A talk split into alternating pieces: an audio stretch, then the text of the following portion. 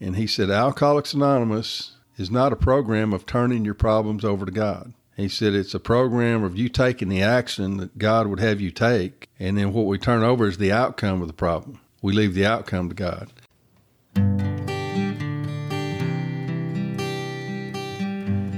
Well, hello, friends of Bill W. and other friends. You have landed on Sober Speak. My name is John M. I am an alcoholic, and we are glad you're all here, especially newcomers. Newcomers, that is, both to recovery as a whole and newcomers to this podcast. Sober Speak is a podcast about recovery centered around the 12 steps of Alcoholics Anonymous. My job here on Sober Speak is simple. My job is to provide a platform to the amazing stories of recovery all around us. Consider Sober Speak, if you will, your meeting between meetings. Please remember, we do not speak for AA or any 12 step community. We represent only ourselves. We are here to share our experience, strength, and hope with those who wish to come along for the ride Take what you want and leave the rest at the curb for the trash man to pick up. From deep in the heart of Texas. Howdy there, folks. That was the voice of Ricky R that you heard at the beginning of this episode, and more about Ricky R. I guess we can call him RR in just a moment. But first things first, this episode, the one you're listening to right here, right now, at this very moment, this episode is brought to you by Mr. Jack and Mr. Simon. Mr. Jack and Mr. Simon went to our website, soberspeak.com. They clicked on the donate tab and they made a contribution. You know, Mr. Jack and Mr. Simon, I thank you so, so much for your generosity. This episode is for you. As usual, we are going to let all the other folks listen in, but this episode, Ricky R, is dedicated to you. I sure do appreciate you uh, chipping in there. I really do. All right, so we folks are going to have a shindig. And what do I mean by that? Well, I want you to save the date. And when I say save the date, I mean save the date because we're having a Sober Speak live event. I'm excited about it. Can you tell? This is how I get when I'm excited about things. I talk just like this with kind of a sing songy voice. Nonetheless, oh my goodness, this is right on the beginning of the episode. If you're tuning in for the first time, it, it gets better, I promise you. But nonetheless, we are having an event, having a Sober Speak Live event on Friday, August 30th at 7 p.m. at the Grace Avenue United Methodist Church in Frisco, Texas. And we're so thankful to Grace Avenue United Methodist Church in Frisco, Texas for letting us host our little event there at the church. And so, anyway, I you know I just I'm looking so forward to uh, hopefully meeting uh, uh, many of you. I, I realize there's going to be some of you who can't come to Frisco and would like to come, and I get all that. And I don't know. I'm trying to work out some technical ways that maybe we can let you see the event in the Facebook, uh, the the Facebook secret group. Uh, maybe stream that. I've been thinking about that, but I can't promise that yet. I just got to get all those details worked out. But Mr. Jimmy D will be the speaker. If you haven't heard Jimmy D before, go back to his episodes in Sober Speak uh, and listening to them. There, I, I he's got a couple of them. He's the only one called Jimmy D. Just go back there and look at him. He's an absolutely amazing speaker. All right, now on to this episode. It's called Ricky R. Uh, the first episode I did with Ricky R was episode 79, and it's entitled I Did What They Told Me to Do in Alcoholics Anonymous. So, this is the follow up interview to that. In other words, we, car- we covered Ricky's story in steps one and two in that first episode, number se- episode 79, but we never touched on the remainder of the steps. And I wanted to give him a chance to do that. So that's what we're going to do on this episode. It's called Ricky R, fittingly, steps three through 12. So, anyway, I just have to take a little breath there. So, how are you doing? Yes, you. Talking to you right there, listening to this episode. I've had a busy week, and, and I know many of you out there have experienced a busy week as well. I was traveling all week for work, and there, there's the stress that goes along with that. But I can tell you, I would not have the privilege, the privilege to travel and to be paid for doing such if it were not for Alcoholics Anonymous. Every good thing, and I mean this, every good thing that has come to me in my life has been the direct result of Alcoholics Anonymous, including my family. Now, I don't know if all of you know this. I know some of you do, but I'm married to a lady, a wonderful woman. I really married up. Her name is Shannon. And I am married to Shannon. And, um, you know, I came to AA, she was there, and they said, if you want what we have and are willing to go to any length to get it, then you are ready to take certain steps. so I asked her out, and uh, we have been married for many years now. Um, and uh, so when I can say every good thing has come as a direct result of Alcoholics Anonymous, including my family, I truly do mean it. All right. The highlight of my week was returning home, really uh, here in Texas to my home group earlier today. Uh, it's the trailer, as we call it, where we have green carpet. We have bowed ceilings, uh, creaky floors. Uh, there's chipped paint on the wall, and the HVAC is way too loud and inconsistent. But that's where I experience that sense of ease and comfort that I feel as I approach the rooms. I just have a tendency to breathe easier. And I hope that is your experience as well with your home group.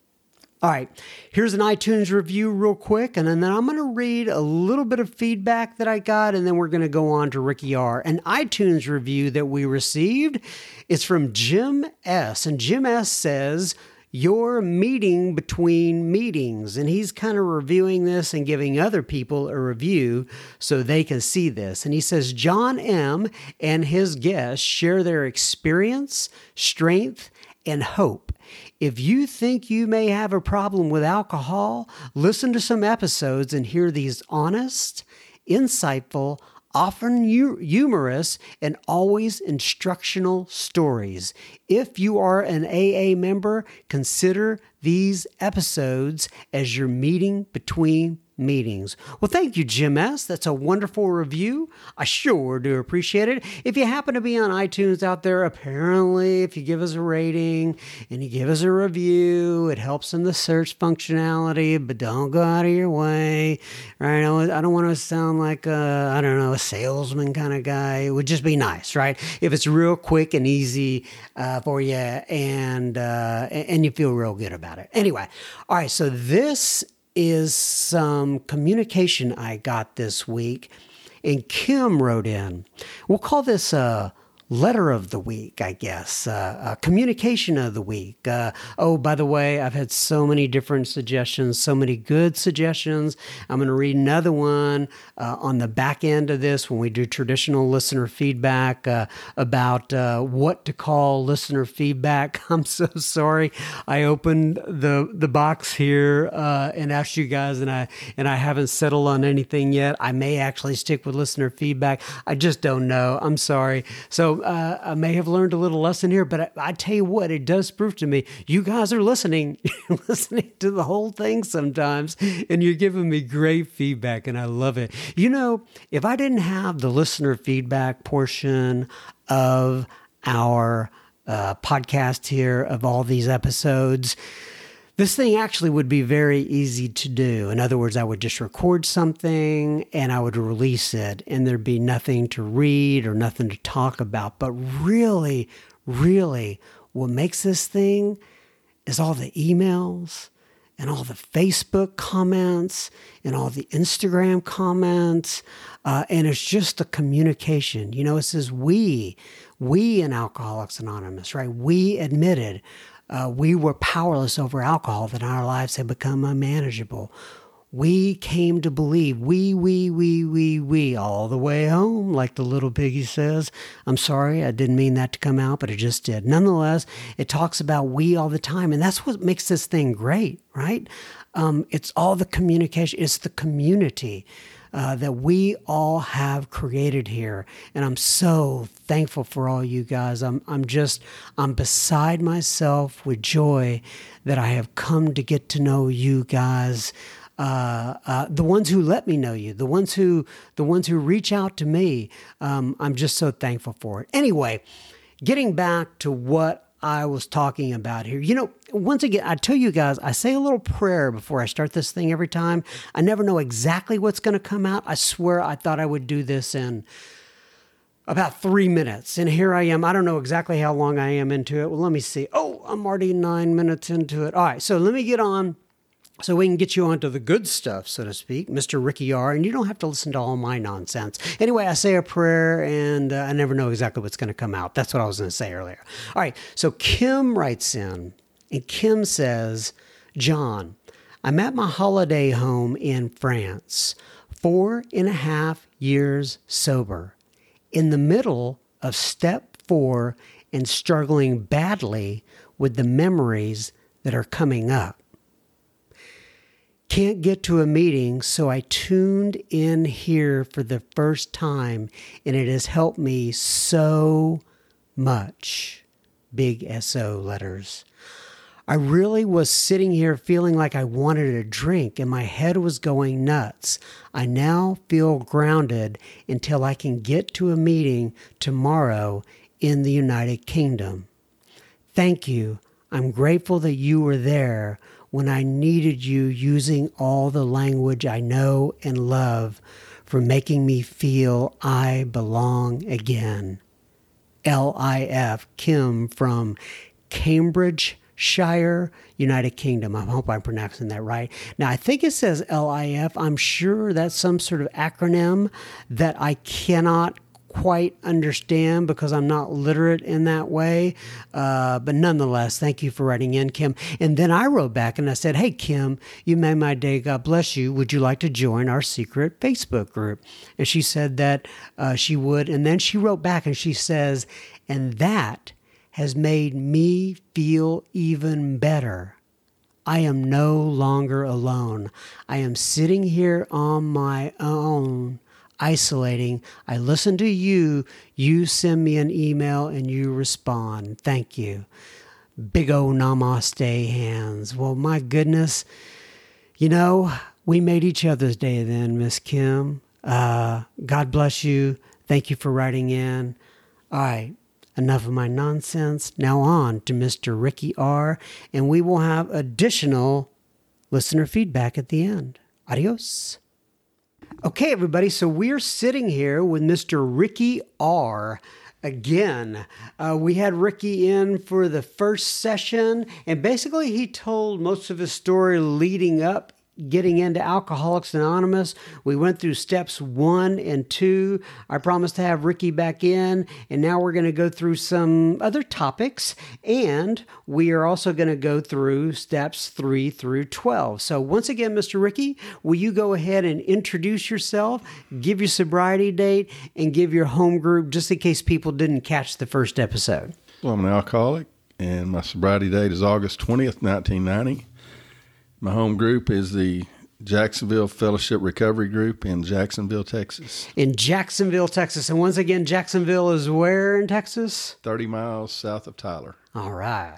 Okay, so last time, well, we covered a lot of topics, but one thing we did not end up covering uh, that I wanted to kind of circle back around on. I know that you were, you have been married now for 33 years. Your wife, uh, got to see the first four and a half years, I believe, of your. uh, Well, the first four and a half years of your marriage was uh, the the end of your drinking career, as they call it. Right.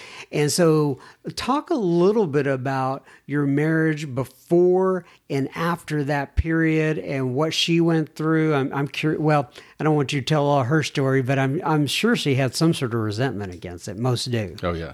Uh, you know, we, we were pretty happy starting out, and uh, but you know, quickly it went downhill. Uh, we both drank, and my wife could stay with me drink for drink, and she got pregnant, and that was over with for her, and she wanted it to be over with for me.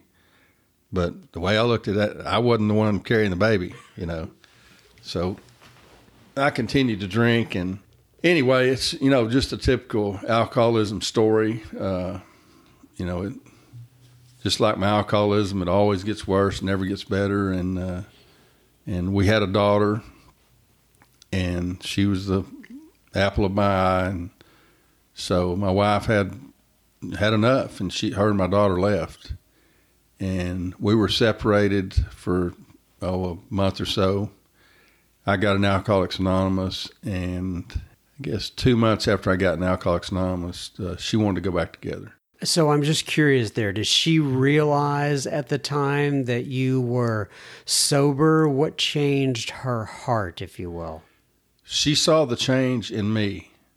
She she she saw that uh, something had happened, that I was not the same guy that I was when I was not drinking before. Well, that's significant. right. And uh, I was not obsessed with her anymore. Uh, You know, prior to that, I was obsessed with her. I wanted her back and all that. And that's a good lesson for uh, all of us out there, right? Uh, Let them go, right? If it's supposed to work out, if you're out there and you're obsessing on somebody, that usually doesn't work out too well. No, and it wasn't working out good at all. But you know, I surrendered, uh, and it was when I did the third step, and the and I knew that when I did the third step, that if I did what God wanted me to do, if I never saw my wife and daughter ever again the rest of my life, I could be happy. If I did what God wanted me to do.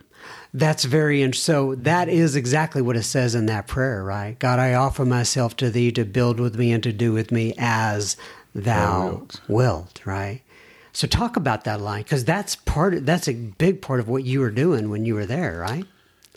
Yeah, it was, and uh, the twelve and twelve helped me a lot. Uh, I don't use the twelve and twelve when I'm sponsoring someone early on. I try to take them through the big book, but I wanted some kind of experience, you know, in in step three, and nothing was happening. And I was saying the third step prayer, and I was saying my own prayers, and and so I was reading the twelve and twelve in the third step, and talked about the key of willingness. Uh, you know, one of those old ideas I had was that turn your life over to God and everything is brand new. The old life's gone, and uh, You got a halo over your head, oh yeah, but the the bill collector still wanted their money, right? you know. And, and uh, the ex-wife was still wanted the child support. The Right. present wife still wanted to have nothing to do with me. But I thought God did it all. I didn't realize that that's when I learned this is a program of, of action. And it's not God doing the action, it's me doing the action, and He takes care of the outcome. And my sponsor told me, he said, This program really isn't for you, it's for you to carry to someone else. So when we did step three, That's well put right there. Say that again. Your sponsor said what now? He said he, said the program's really not for you. It's for you to take to someone else. Well put. I like that. so that. when we're in step three, it, it says in, in the third step prayer, take away my difficulties. And I said, Well, that's for me right there. It says, Take away my difficulties. He said, Keep reading. it says, So victory over them may bear witness to those I would help with thy power, thy love, and thy way of life. Yeah. So let's. So that's why my difficulty is going to be taken away. Is where I can show you, or I can show, you know, someone else. It's not where where Ricky can have a better life. It's for me to share with someone else. So talk then a, a little bit more about your your your marriage and, and the recovery and, and what happened there. I'm I'm just curious about that arena. Well, I was sober two and a half years, and my marriage was worse than it was when I drank. And she still had lots of resentment. I had a lot of resentment. We were crisis junkies. Uh, if there wasn't a crisis going on, just you know, hang around. There would be, and I began to think that you know we're just not compatible. You know, and she thought the same thing, and uh, we had some real blow ups. You know, and here I was sober, going to two meetings a day in AA, and two and a half years sober, I changed sponsors, and I told this sponsor I've, you know, I got a problem with my marriage, and uh, I said it's really bad. He said, well, what have you done about it? And I said, well, uh, some people in AA told me to turn it over to God. And he said, God didn't want it, did he? And I said, I guess not, because it's gotten worse since I turned it over to him. and he said, Alcoholics Anonymous is not a program of turning your problems over to God. He said, it's a program of you taking the action that God would have you take. And then what we turn over is the outcome of the problem. We leave the outcome to God. He said, God wants you to do something in your marriage. He said, if you want to turn something over to God, when you leave my house, go write $25,000 worth of hot checks and then turn them over to God and see what happens. he said, the sheriff will turn them over, uh, they'll turn them over to the sheriff and you'll be in jail. That's right. So he asked me, he said, what do you do to contribute in your home? And I said, well, I bring a paycheck home. He said, no. He said, what do you do to contribute in your home? And I, I didn't understand what he was talking about. And he said, uh, What do you do when you get home in the evenings? And I said, Well, I, I like to watch Discovery Channel and ESPN and sit in my recliner. And he said, What does she do? And well, by now we've got a, a new baby also. I call him my sobriety baby. Uh, she's mopping, sweeping, washing clothes, bathing kids, cooking supper, and I'm a little annoyed because I'm not getting this special treatment because I'm not drinking today. And and this sponsor didn't share much with me. He he told he said, "Okay, I'll tell you what I want you to do. You go home and you do the dishes. You start washing clothes. You start bathing kids." And he said, "The biggest lie you hear in Alcoholics Anonymous is that I can't change anyone but myself." And he said, "You can change anybody by the way you treat them." Mm. He said, the truth is, he said, you can't change yourself. He said, if you if you would, if you could, you would have done it and not ever come to Alcoholics Anonymous. But he said, you do these things in your home and expect absolutely nothing in return, and God will change you, and that will change your wife. I'll promise you. And my marriage did a 180 in less than a week. Really? It was incredible just by you know taking the action, you know, leaving the outcome to God. Just by being of service. Right, exactly. You know, somebody asked us they we were throwing a big 30th uh, anniversary party, and one of the younger guys asked me, he said, "What's the secret to being married 30 years?" And I said, "I'll tell you the biggest thing going for us is that we expect absolutely nothing from the other one. I don't expect clean clothes or food on the table or a clean house." and she doesn't expect the trash to be taken out, the yard mowed, or, or anything to be fixed. And that's a huge relief off of both of us when you don't have those expectations of the other one. Very interesting. And just out of curiosity, did she ever find Al-Anon? Is that her thing? She did. I was I was actually sponsoring one of her schoolmates, who was a really nice guy, and he, he died of alcoholism. He was bleeding from every orifice of his body, and they put him on the helicopter, flew him to Tyler, and they pronounced him dead. And he was 31 when he died. And it scared my wife, and uh, she started going back to Al Anon. And I give Al Anon as much credit for our marriage as I do Alcoholics Anonymous because it, it really helped. All right, so let's get back to the steps here then. So, we talked uh, during our last time together. We talked about steps one and two. Uh, that thumbnail sketch. Right. and then uh, today we've talked a little bit about step three. Anything else you want to say about step three before we go on to step four? No, other than, you know, I had done the first three steps in church basically. You know, I knew without God I was nothing and go down the aisle and rededicate or get saved or whatever and feel great. And that good feeling just kind of dwindled away. And then I find out on the top of page uh, 64 why, because it talks about, it says, though our decision, it's talking about the, you know, made a decision, though our decision uh, was a vital and crucial step, it could have little permanent effect unless at once followed by strenuous effort to face and be rid of the things in ourselves which had been blocking us. And I never knew that. I had things within me blocking God out of my life, even though I wanted God in my life. So that's where step four came in, and it gave me. My sponsor said there's two reference time references on when to do that. It says next or at once. So e- either way you want to look at it. You know? so, so he got me on the fourth step, and he gave me a date that we were going to do my fifth step, which was about four weeks away. And he said, "You have your inventory ready to do your fifth step on this date, or get another sponsor." I mean, that's, that's just the way he was. I did an inventory. I listed people, institutions, or principles with which I was angry. So let's talk about that a little bit. Uh, sometimes people have questions about that. I can always tell when going through something like this with a new sponsee, they go, "What are people, institutions, or principles? What does that mean?"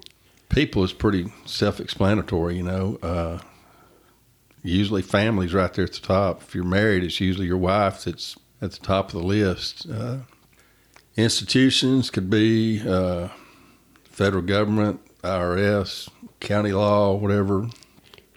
Principles could be some principle that you grew up here, and you know, the early bird gets the worm. Or, Honesty's the or- best policy. Yeah, just, you know, uh, things like that. But what I didn't understand about, and what I think a lot of people in Alcoholics Anonymous that are new don't understand when we read that about uh, made a searching and fearless moral inventory.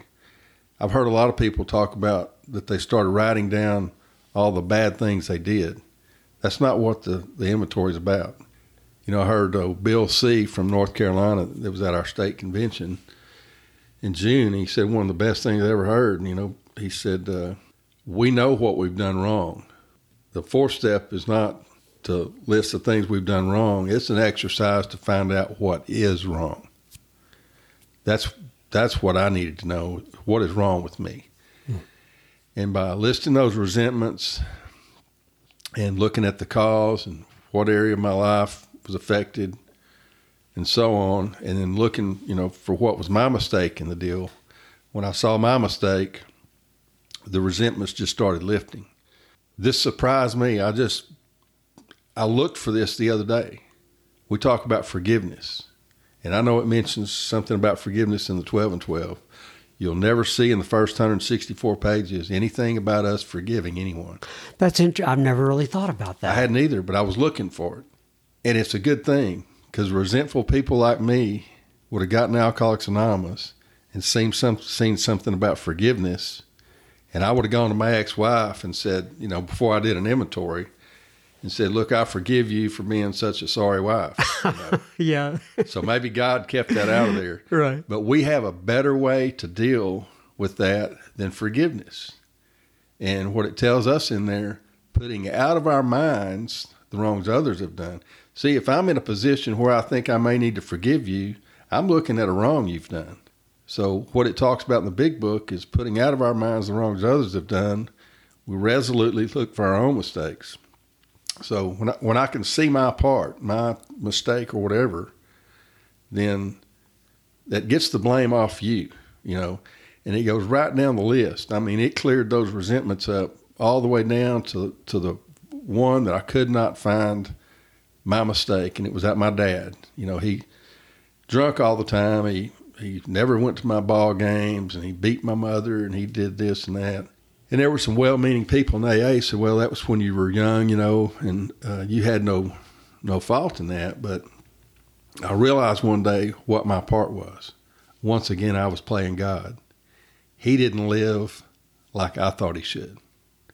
And when I realized what my part was in that resentment, the resentment was gone. I went to the cemetery. I don't know what I said. Had, just had a talk with him. And now, when people ask me about my dad, I'll tell you how smart he was and how funny he was. And you know, I, I don't think about the the bad part of, of the alcoholism. I think about the good stuff about him. And I mean, that's a huge transformation right there. Same father, same son. Something changed. Exactly. and it was working those steps.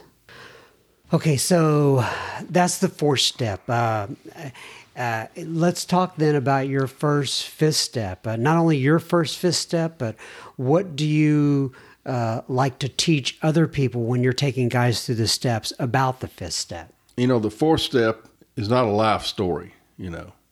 Step five is when we come out with some of those things. It talks about, you know, every dark cranny of the past, and uh, we expose that stuff. We get that out. Those secrets that I was never going to tell anyone.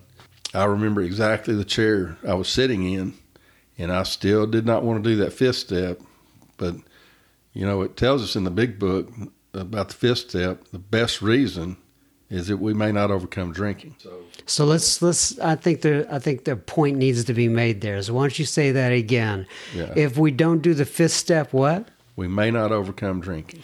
And there's a lot of people, as you know, that get stuck on that fifth step. Right. Now, uh, usually, they actually get stuck on the fourth step because they're thinking about, the the fifth fifth step, step. and uh, it kind of all wraps together there. But all right, I interrupted you. Go ahead. I've heard, you know, lots of fifth steps, and you know, uh, you almost yawn because it's uh, we all think and do the same stuff, you know, and uh, we, Everybody thinks their their stuff is original. oh yeah, we feel like a you know a guy with three years or something, you know, when. Uh, and I had the sponsor I had. I was really afraid to do it with him because he's a upstanding citizen of the community. Uh, you'll never meet a nicer man in or out of AA. You know, just a great guy. He, I couldn't imagine him drinking. I, you just see the guy and you think this guy is an alcoholic, and and I had to tell those secrets to him, and I shared them with him. He shared the same thing with me. He had done you know the same things. You know Right. anyway, I went through my inventory with that sponsor. We had, like it says, we had a long talk, and at the end of it, I went to page 75 and, and went over the, it says the first five proposals, which are the first five steps, and made sure there was nothing that I had left undone that I, that I should have done. And, uh, but like I tell people, uh, the biggest thing I got out of step five was relief that I had finally done it. I, it's like, thank God that's done. I did it, you know. But it gave me a feeling like I've heard people say, I felt like a real member of Alcoholics Anonymous and not a visitor anymore when I did my fifth step. like you had earned your seat. And even though we've all earned our seat anyway, it does. It makes you feel like, uh, and I was the same way. It made me feel like I was part of, if you will. Right. Okay, we're going to take a little break here, and uh, we'll be continuing our conversation with Mr. Ricky in just a moment. Just a reminder you are listening to Sober Speak. You can find us on the web at soberspeak.com. Uh, there you will find approximately uh, 80 or so other uh, episodes you can listen to for free. You can also find the donate button on our website, which you can use if and only if the Spirit moves you. Please keep in mind this is a podcast funded by you, the listener. Sober Speak is a self-supporting organization through our, through our own contributions. We are not allied with any sect, denomination, politics, organization, or institution. Do not wish to engage in any uh, controversy, neither endorse nor oppose any causes. All right, now back to Mr. Ricky. All right, so we just got through with talking about the fifth step, right? So now we want to talk a little bit about the sixth and seventh step. So uh, maybe I shouldn't say those both together, but everybody has a tendency to do that. You know what I'm saying, though. Right. The sixth step and the seventh step, they kind of sort of mm, walk hand in hand. Uh, six and seven in the big book is, you know, two paragraphs. And I personally believe that's just exactly how they should be. I read the six and seven and the 12 and 12 over and over and over and spent a lot of time on it. What I want God to remove from me is just what I found in step, in my fourth step, the things I shared with my fifth step. And I was willing in step six, said the prayer in step seven, and nothing happened. And I was in a meeting, thank God. Actually, the man that, that I that sponsored me, uh, I thought maybe I'd done something wrong, and you know, because I'd gotten some kind of something out of each one of the steps, you know, and, and six and seven, nothing. And but I heard him say in a meeting that he was a little confused about six and seven because he did those, and it's like you know nothing had changed since step five. But he said he found that the defects of character were removed when he was out making amends, and when he was practicing practicing step 12 in his life. He said, When I got my arm around a new drunk and I'm trying to do whatever I can to help him, expecting nothing in return, it's as if those character defects do not exist. That's how I felt. Or if, if I'm trying to give of myself to whoever, alcoholic, my wife, whoever, expecting nothing in return, those character defects are way down there. They're uh, they're not rearing their heads, you know, if I'm thinking of others. And like you said, it's uh, it's two little short paragraphs in the big book, um, and it, it to me it was like I did five, and then I did six and seven because it says you know go home, put the book on the shelf, take it down, or it doesn't say put it on the shelf, but take the book down from the shelf. You you know you reflect on it for an hour. Those those last. Uh, uh, do, do, we skimp on any of the uh, previous right. steps? And it was like, wow, that's a big check mark right there. I just got through three steps very quickly, and I did not expect that. But also, like you said, it was almost a little like I didn't know exactly how to digest all that because there it was, and I was through with it. Um, but now what? And did I really do step six and seven? So. Uh, as you know, in the 12 and 12, it goes into those in much more detail. Right. And something that uh, I used to say a lot, you'll never hear me say it again, is I'm working on this defect. I'm not working on any of my defects. I worked on my defects before I got to Alcoholics Anonymous. Uh, it plainly says that God removes them. You know, I don't remove them. You know, like the big book talks about, if we've got a problem with lust, you know, it doesn't say we work on it, and how would you work on it? it says we throw ourselves the harder into helping someone else. Right. What I do is I stop doing that, just like alcohol. I stop doing that. I get busy with someone else, seeing what I can do for someone else, and look up and the character defect is gone or it's not what it used to be. What about humility? Let's talk about humility just a little bit. Um, what's your, you know, everyone has their definition of humility. Not everyone, but, you know, you hear a lot of people talk about a definition of humility. What do you want to say about that? I like the definition in the 12 and 12 where it uh, talks about a, what a, a clear recognition of, I'm paraphrasing, of who and what we are, followed by a sincere effort to become what we could, you know. I'm not the most humble guy in Alcoholics Anonymous. Uh, people that know me will tell you that. but I have I have a lot, a lot of fun with it, and uh, probably the the if there's any humility in me, it is it is that I'm 28 years sober, and one drink of alcohol, everything will come crashing down in my life. I am an alcoholic. I, I still need Alcoholics Anonymous. Gary says I still need AA. So, you know, I'm just I'm just another small fish in the big sea. Uh, yeah, I say I'm just another bozo on the bus, right? Just like the rest of us. You know, I, I used to think humility was some kind of uh, meek type weakness or whatever. You know, you know. Uh, I heard the one, the one that said that uh, he wasn't working on anything either. Tom Ivester, probably the most humble man I've ever met. You know, great human being. But uh, from all I gather from listening to him, he spent uh, what time that that uh, every minute he could trying to serve others. You know, I'll tell you this: I don't do that near like he does. That's uh, that's what I should be doing. Okay, let's move on to steps eight and nine then. So let's talk about the amends. You've already talked about the amends and forgiveness a little bit there. Anything else you want to add in terms of uh, uh, steps eight and nine? My sponsor said that uh, God's not going to put them in my path. It plainly says in the, in the book, I believe eight times, that we go out and find them to make the amends. I wanted to uh, get out of making amends to my ex wife. And I came up with the deal that, oh, well, that would cause more harm if I opened that up, you know. He said, You're in the outcome. That's God's business, not yours. And, uh, and my amends list, too. When I was doing step five, my sponsor was over there. I thought he was drawing stick men or something, you know. He was over there scribbling.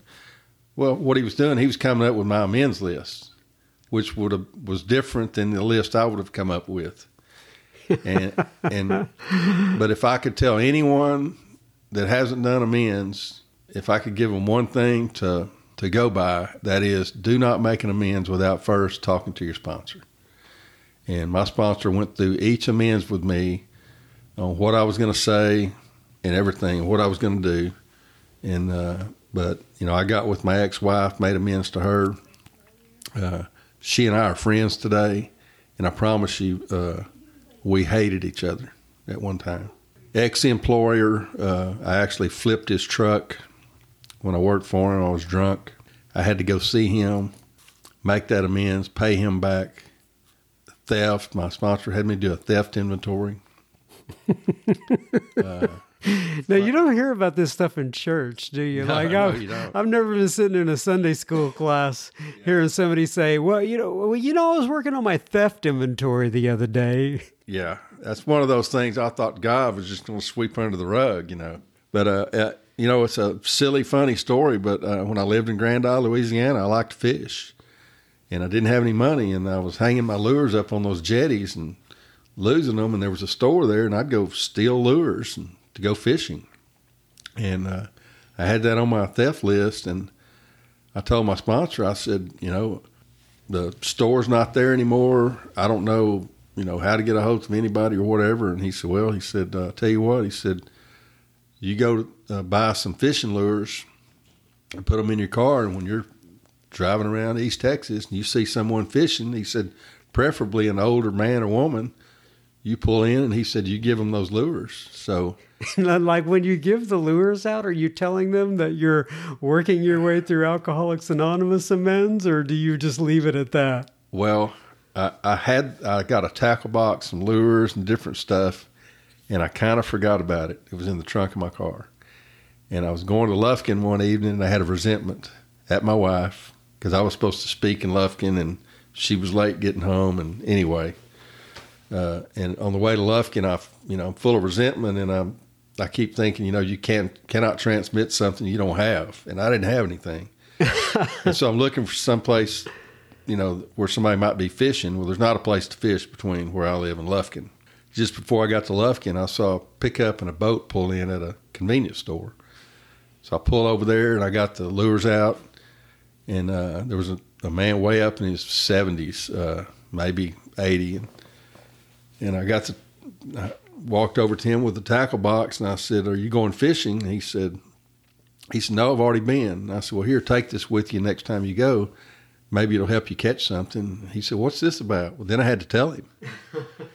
and the longer I talked, the harder it was for me to talk, and I was getting choked up. And anyway, I, I he said, well, okay. And I got in the car and left, and he's standing there like, you know, what just what happened? just happened?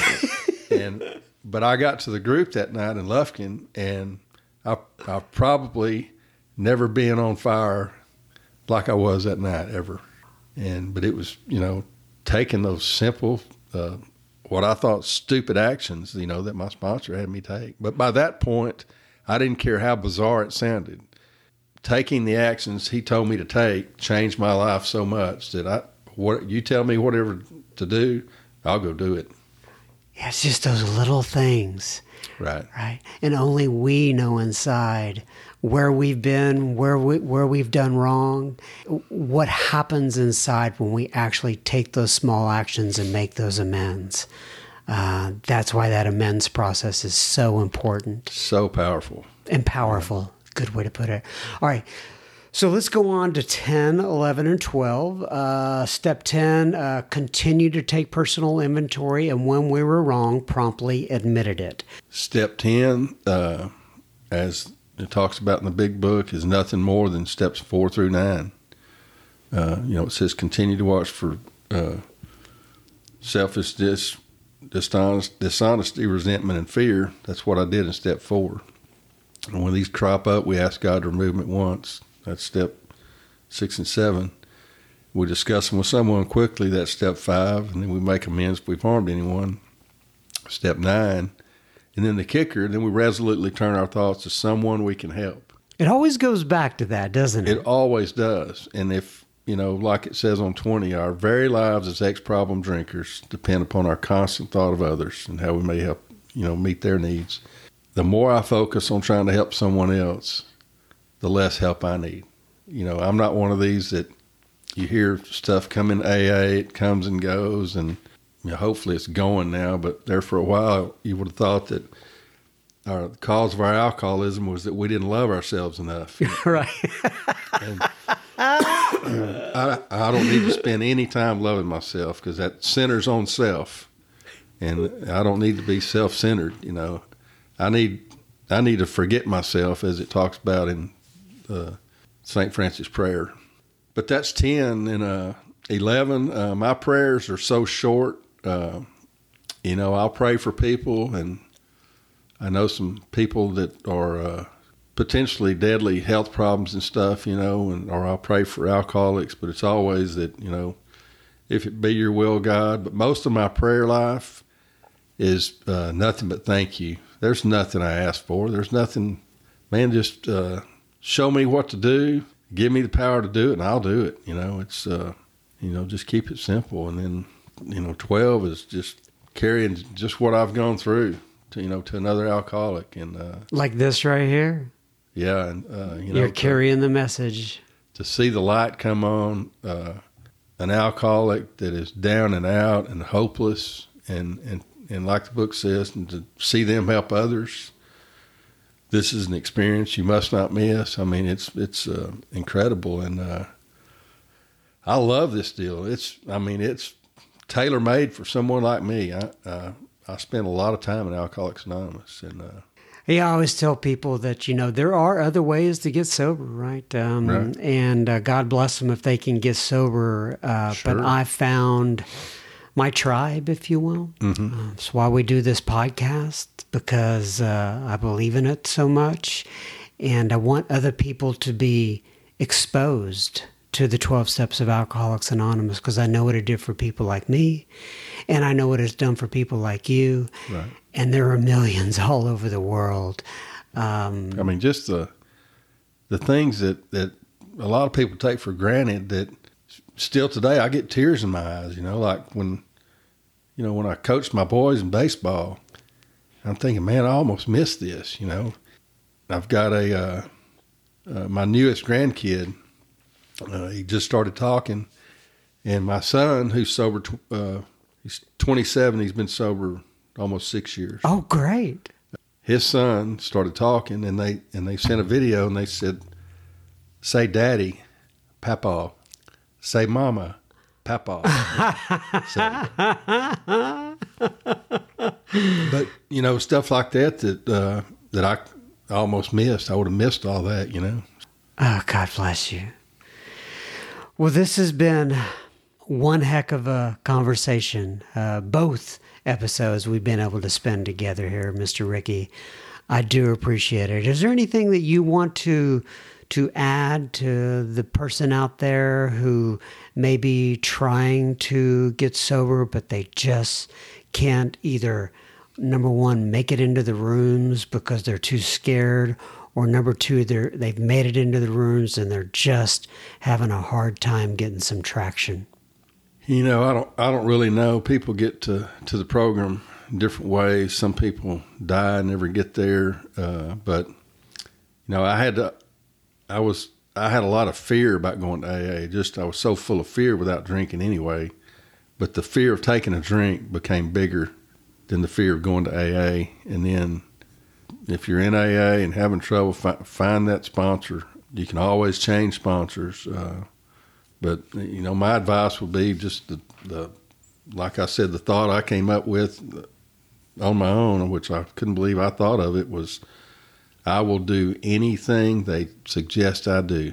With that frame of mind, uh, that helped me as much as anything.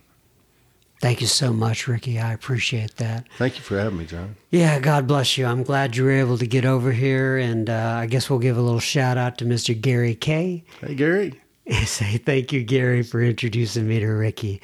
All right, so I'm going to read uh, as I uh, usually do. Sometimes I forget this, but I'm going to read from page 164 of the Big Book of Alcoholics Anonymous to close this out. Abandon yourself to God as you understand God. Admit your faults, just like Ricky was talking about earlier, to Him, to God, and to your fellows. clear away the wreckage of your past. Just like Ricky was talking about earlier. If you do those simple things, you can clear away the wreckage of your past. Give freely of what you find and join us. We shall be with you in the fellowship of the Spirit. And you will surely meet some of us as you trudge the road of happy destiny. May God bless you, folks, and keep you until then. Once again, Ricky R., thank you for joining us today. Thank you. Well, thank you, Mr. Ricky R., for all your words of wisdom. It sure was appreciated. It sure is appreciated. And uh, if there's anybody out there who wants to send me some comments regarding either Ricky or any of the other guests that we have had on Sober Speak, or you just want to reach out in general and not talk about one of the speakers, you're more than welcome to do such. Send me an email to John, J O H N, at soberspeak.com.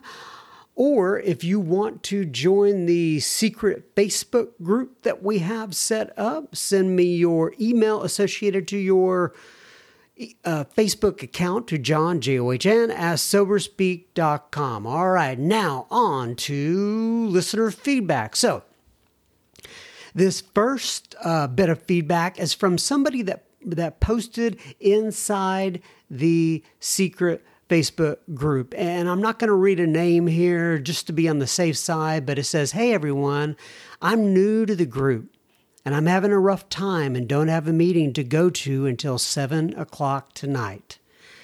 I'm two months sober and I live in a tiny town in Wyoming where our meetings are about seven people.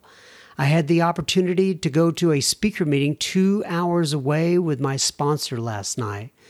When I got home, my husband was very mad. He had already told me I could go, but I guess I didn't text him enough, so he was upset. In my drinking days, I would have to go to the bar and not be faithful. So I understand that my past actions have consequences that I have to live with now. But it's just getting really hard to constantly fight with him about me going to a meeting.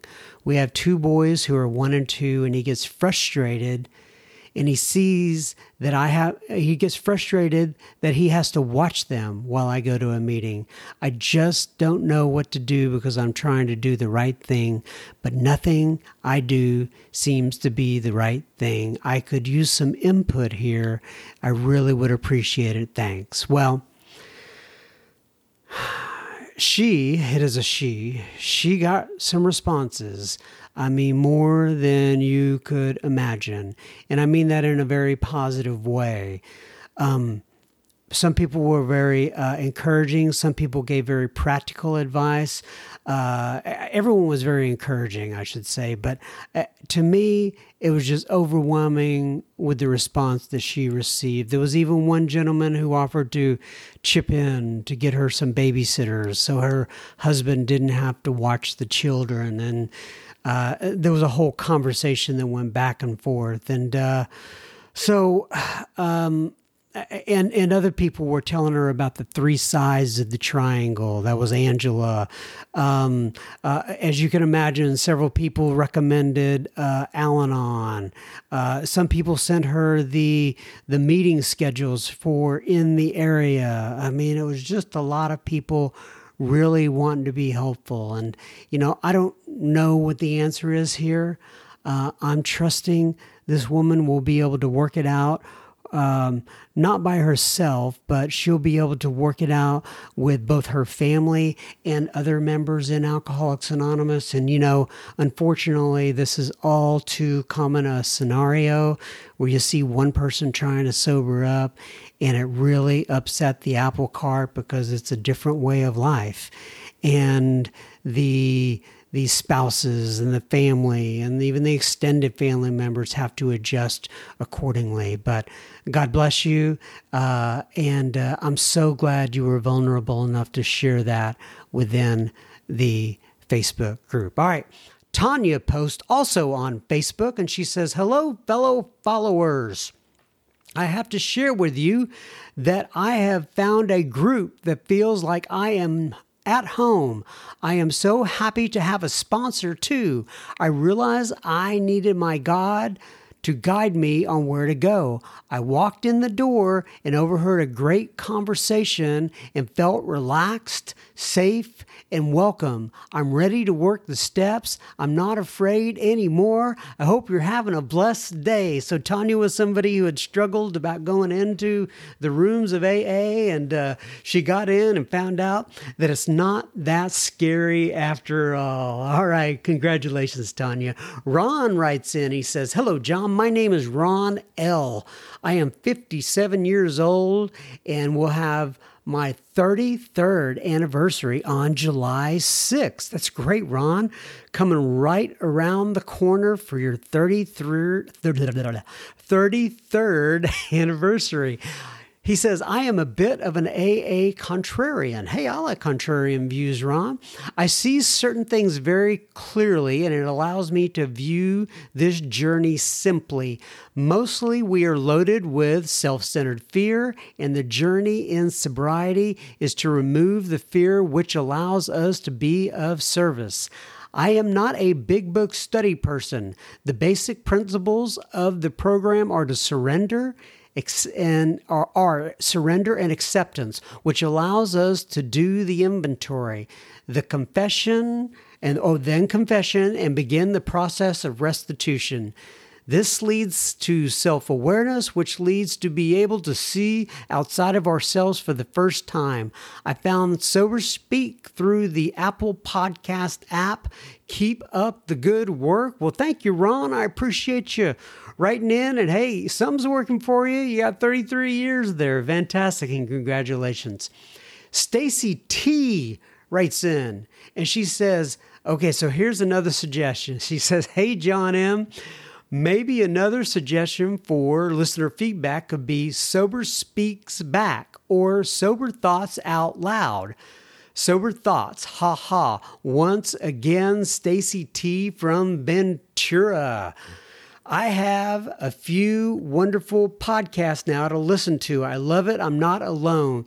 Give your sweet family love from all of us out here in Ventura, California. We are lucky to have all of you in our lives. And these big smiley faces and Stacy T. All right. Thank you, Stacy T, for writing in, and I appreciate it. And I have added that to the list, Miss Stacy T. All right. Dave writes in. Dave says, John, I listened to Laura to the Laura R podcast today. And just in case you don't know, Laura R was the one right before this episode that you're listening to today. Terrific exclamation point. You're pronouncing the your pronouncing of the name Dawn had me rolling with laughter. Oh, yes, I remember that from last week, Mr. Dave. My wife have had a long standing uh, debate on this very issue. She insists that I pronounce it incorrectly because I say it like Don, D O N. Rolling on the floor. What now? What is that? R O T F L M A O. I think that's rolling on the floor, laughing Mm, oh, my oh, backside off, I believe is what that is. All right, blessings, Dave. so, you and your wife have had a disagreement on how to say the word dawn. Uh, last week, I was talking about, ah, I'm not going to go back to the whole thing. Just some, some folks in some areas of the country, we'll call it, we'll say the name dawn versus dawn. Anyway, Catherine writes in, and first of all, Catherine has has a little uh, saying here on the front of her email, and it says, Every life has its uniform. AA has forever changed mine to a quote, Cinderella, unquote, fairy tale version. Hmm, I like that. Well put, Miss Catherine. All right, so, so she says, Miss Catherine says, Thanks to the Sober Speak podcast, you have reshaped my road of happy destiny. Ah, words are all that we, the audience and listeners, can give back to you as our recognition of appreciation for the quote, on air podcast therapy. well, I've never thought about it that way before. Anyway, she says our words can be shared globally with you as the show's host. John M on the on the Sober Speak podcast, much like Kelsey Grammer on the TV show Frasier. When inviting the audience to share stories on his radio show, he opened by saying, I have a listener who wants to say something. And then he would comment, Speak to me. John, I hope you are seeing the similarity and beauty of that tagline. Speak to me on Sober Speak, email, messenger, Facebook, Instagram. Your comments and stories can be shared with all of the audience. Just leave me on the just leave me your message on the quote speak to me unquote portion of the show. Ta-da! That's it. All that's that's what I that's what I've got as a suggestion to replace listener feedback as the title of your show. Speak to me is exactly what you want people to do. Speak to you as one on one, regardless of the vehicle they are using to deliver their thoughts and communication. So try it out. It's a good it's got a great relationship with the quote speak and sober speak already. Hope you get really hyped with the name as much as I have. Thanks for listening, Frasier. I mean, John M. Triple exclamation point. I still can't express my gratitude adequately enough for the impact that your podcast show delivers. All I've got is this. Thank you. Speaking via the Speak to Me message center, Catherine K. Thank you so much, Catherine. I am going to throw that into the, I don't know, what do you, what do you call that? A, uh, a, a box, uh, uh, oh, into the hat where people will draw out particular names. No, it's not a hat because it's not a drawing, but I will put it into the, selection process. Uh, and I don't know exactly what I'm going to do yet. Uh, you, you guys are great sending in all these things. I appreciate it. All right. Ken writes in and he says, John, Cassandra, and team from Columbus, Ohio. I greatly enjoy the program format and all the interviewees. Thanks for all your hard work and offering a convenient tool to learn and grow from. My sobriety date is August 12th, 2018. I'm 47, blessed to have a severe case of, quote, the yets, unquote. Long story short, went out almost a day, went almost a day without a drink, had a seizure as the result of alcohol withdrawal, and ended up in the hospital for eight days. I'd been an everyday heavy drinker for years. At this low point, after years of having the internal dialogue that I had a problem with and talking to myself and to passing along, do I have a drinking problem quizzes or passing online? Do I have a do I have a drinking problem quizzes? I knew I had to do something. The past 10 months have been a remarkable journey, getting to know myself, making amends with friends and loved ones, and the spiritual growth that has been amazing. In the first few months of sobriety, when not at work or meeting, I'd listen, I did a lot of searching for AA speakers and AA related material. Some good foundation pieces for me were Father Martin and many of the old time speakers available in audio format on YouTube, Clancy, Sharon B, just to name a couple. I was, it was so important for me in the beginning to hear stories of others and understand I was not alone and to learn about the program and steps.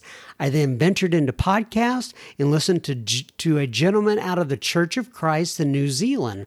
One day I put in the perfect search terms and into my podcast and, in, and into my iPhone podcast and I landed on Sober Speak. Over the last few months, I have binged on your program and I am up to date on all your episodes and am also listening to podcasts from a guest when you have been on other people's shows. I listen on the way to work, at work, on the way home, and when I work out. I find there is always a gem in the stories. I do attend four to six meetings a week. I volunteer to chair, clean up, offer rides, and I am a co secretary in one group. I have a sponsor whom I listen to and have great admiration, respect for. Have completed my steps and my life is getting better, much better. It's a simple program and a good way to live life. I did want I did want to share my experience on my first meeting. Oh my god, remarkable. People were so welcoming and friendly. I got a big book and a bunch of numbers. After hearing stories on that first night, I knew I was in the right place. Good luck with your podcast and all your future endeavors. You are blessed to be able to reach as many people as you do and do something that you enjoy and are passionate about. I refer your podcast to others frequently. I do have one important person who struggles with the spiritual aspect of the program, and I referred him to your guest who spoke about his podcast. I look forward to hearing your next episode. Never stop laughing or telling the silly jokes, regardless, and God bless Ken. Well, Ken, you know, you are right. I do feel blessed to be able to reach out to as many people as I do. I so appreciate you writing in, and you keep on keeping on. As we always say, keep coming back. And by the fo- by the way, folks, when you hear me say keep coming back, I'm not necessarily. In fact, I'm not talking about keep coming back to the podcast. Even though I, I, I appreciate that, I'm saying keep coming back to whatever individual 12 step program that you are attending. Michelle writes in and she says, John, I am from Roselle, Illinois. It's about 25 miles west of Chicago. And I recently discovered your podcast and I have been listening while in the car. I've got something out of all the speakers that I have listened to thus far. I have been sober since May 21st of 2015 and I am extremely active within the fellowship. I was told at the beginning that service will keep you sober, and I truly believe that. Well, I believe that too, Miss Michelle. I was told that, oops, uh, thank you for practicing step 12 on a weekly basis. If I am ever in the area, I would love to hit a meeting at, quote, the trailer She's heard me and the other guests talking about where we go to meetings. Keep up the great work and sharing the message. Blessings, Michelle. Thank you, Michelle. And uh, if you were ever near the trailer, or if any of you are ever near the trailer, um, we would love for you to stop in and visit our little uh, group there. Uh, we're very proud of it. All right, Suzanne writes in, and she says, Oh, Susanna, oh, won't you dun dun dun dun, dun come to Alabama with a banjo on my knee? Now, that was me going off script. Suzanne said nothing like that. And her name is not Susanna. That is just me with a song in my head. And every once in a while, I go, okay, don't do it. Don't say it. Don't say it. Don't let it out. Oh, there it goes. Now, see, I could go back and edit that out or I could start the whole thing over again, but I just don't want to take the time to do all that. Believe it or not, I do have a life. Nonetheless, Suzanne writes in and she says, Hi, John. I am 27 years old and I currently live in Killeen, Texas. I was 26 when I walked into the doors of Alcoholics Anonymous and it absolutely saved my life. I struggled a lot with accepting myself, for who I truly was. And as a result of that, I would go out and drink as a way to fit in with others around me. That had been something I struggled with, which, by the way, worked for a very little bit, but those same issues arose again, and I would begin to drink. Since last year, I have found freedom in just being myself and finding peace and acceptance in who I am working from the inside out. And I am realizing I don't need anyone other than myself and God, which is my higher power, to help with my character defects. I came across your podcast on Spotify one morning as I was driving to work. It is my one hour time. I have found it very useful where I can listen to sermons, your podcast, and just reflect on everything in my life. I am so blessed and grateful to have come across your podcast. Thank you for your service to others. You're doing a great thing, Suzanne. Well, thank you, Suzanne. And I'm sorry about the silly song. And uh, I'm glad that you found us, and thank you so much for all the kind word. Ellen writes in regarding Suzanne R's interview. Oh, Susanna, oh, won't you do Cause I come from Alabama with a banjo and money. All right, so what? Okay, so this is a completely different Suzanne.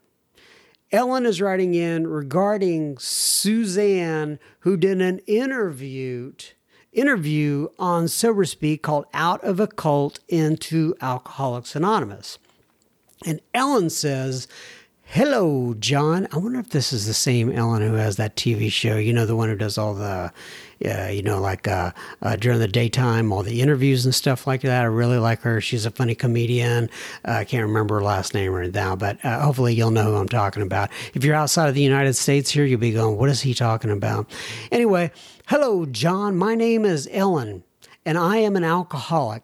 I actually stumbled upon the podcast today, and I'm so grateful I did. I was having a bad day today. I just picked up my six month chip last Sunday. Well, congratulations, Ellen. The craving has gone away, but the character defect is stubborn as hell. hey, I. I can relate to that. And I would bet you the vast majority of people out there listening to this could as well. Anyway, she says, I was down today and actually thought about drinking, but I didn't, and listening to the podcast helped. I was a Jehovah's Witness as Suzanne was. I wasn't born into it, but became one when I was 23 years old and raised my three kids in it. Fast forward, I am no longer a witness. I'm 56 year old, 56 years old now. About, eight years ago, while I, while I was still a witness and hanging on to what was left of my marriage, I knew I had a drinking problem.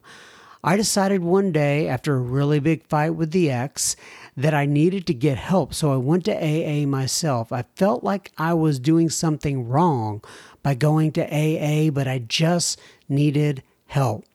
I felt embarrassed, ashamed, you name it. So at that time, I could not find a sponsor because for some reason the woman wouldn't sponsor me. It was weird. I went to meetings but never really worked the program. The God thing was very, in big capital words, uh, big capital letters, difficult to get past. It didn't work because I felt overwhelmed with guilt for being there and not trusting in Jehovah and the organization to get me out of my alcoholism. I hung in there sober for one year and three months. I went back out after that because nothing mattered anymore. I couldn't get it right. Not my relationship with God and not my sobriety and fitting in. I didn't fit in anywhere. My marriage finally fell to smashing pieces. My ex just disappeared one day, never said goodbye, just left me to fend for myself, all while I was laid off and could not find a job. It was bad. I thought I was going to die of a broken heart, but I drank more. What brought me back six months ago for the first time is that I drove drunk about 28 miles and I think I fell asleep because when I came to, I was on the top of a pole, totaled my new car, sat in jail. It was horrible, forced me to move in with my son. The story goes on, but I knew I had to get back to AA. I truly hit rock bottom. At first, I struggled with the God, with the God concept once again. I got a sponsor who was very nice. She said, "Okay, write a list of all the God." Write a list of the God you know and another God of the list you'd like to have in your life. So I did that. The next time we met, She says, You have your list. Yep, she said, Which list do you like? I said, The one where the I, I'm so sorry. I said this one, the one who loves me despite my flaws and alcoholism, etc. So she said, "Okay, good. Let's go with that one." Laugh out loud. A light bulb went off in my head, and I thought, "Yeah, it's that simple." So here you have it. I'm sober six months now, and I do pray. Not enough, but I do pray. You really have no idea how hard it is for Jehovah's Witnesses to stay in the program. And yes, it's a cult exclamation point. I had many friends and I just can't because I decided to question things and stop going so I lost them all. It's really sad.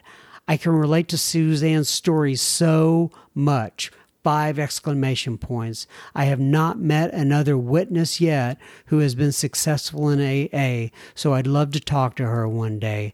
Undoing brainwashing is not easy. Anyway, thank you for your podcast. It helped me so much today. Sincerely, Ellen. Oh, God bless you, Ellen. Well, I got them, them two in touch, Ellen and Suzanne, and uh, kind of got out of the middle. And uh, I'm just so glad that you found somebody that you could relate to. All right, one more thing, and then I'm going to close it out. And that is there's somebody out there named Victoria H who has written into me and uh, Victoria, you've emailed me, and now your email is coming back undeliverable. You wanted to join the secret Facebook group and a couple other things. And uh, so, if you're out there and you still want to do that, just uh, email me. I'm sorry that it's coming back undeliverable for whatever reason. I just replied to your email, actually. So, adios, folks. God bless. And we shall see you most likely next week on One Week at a Time.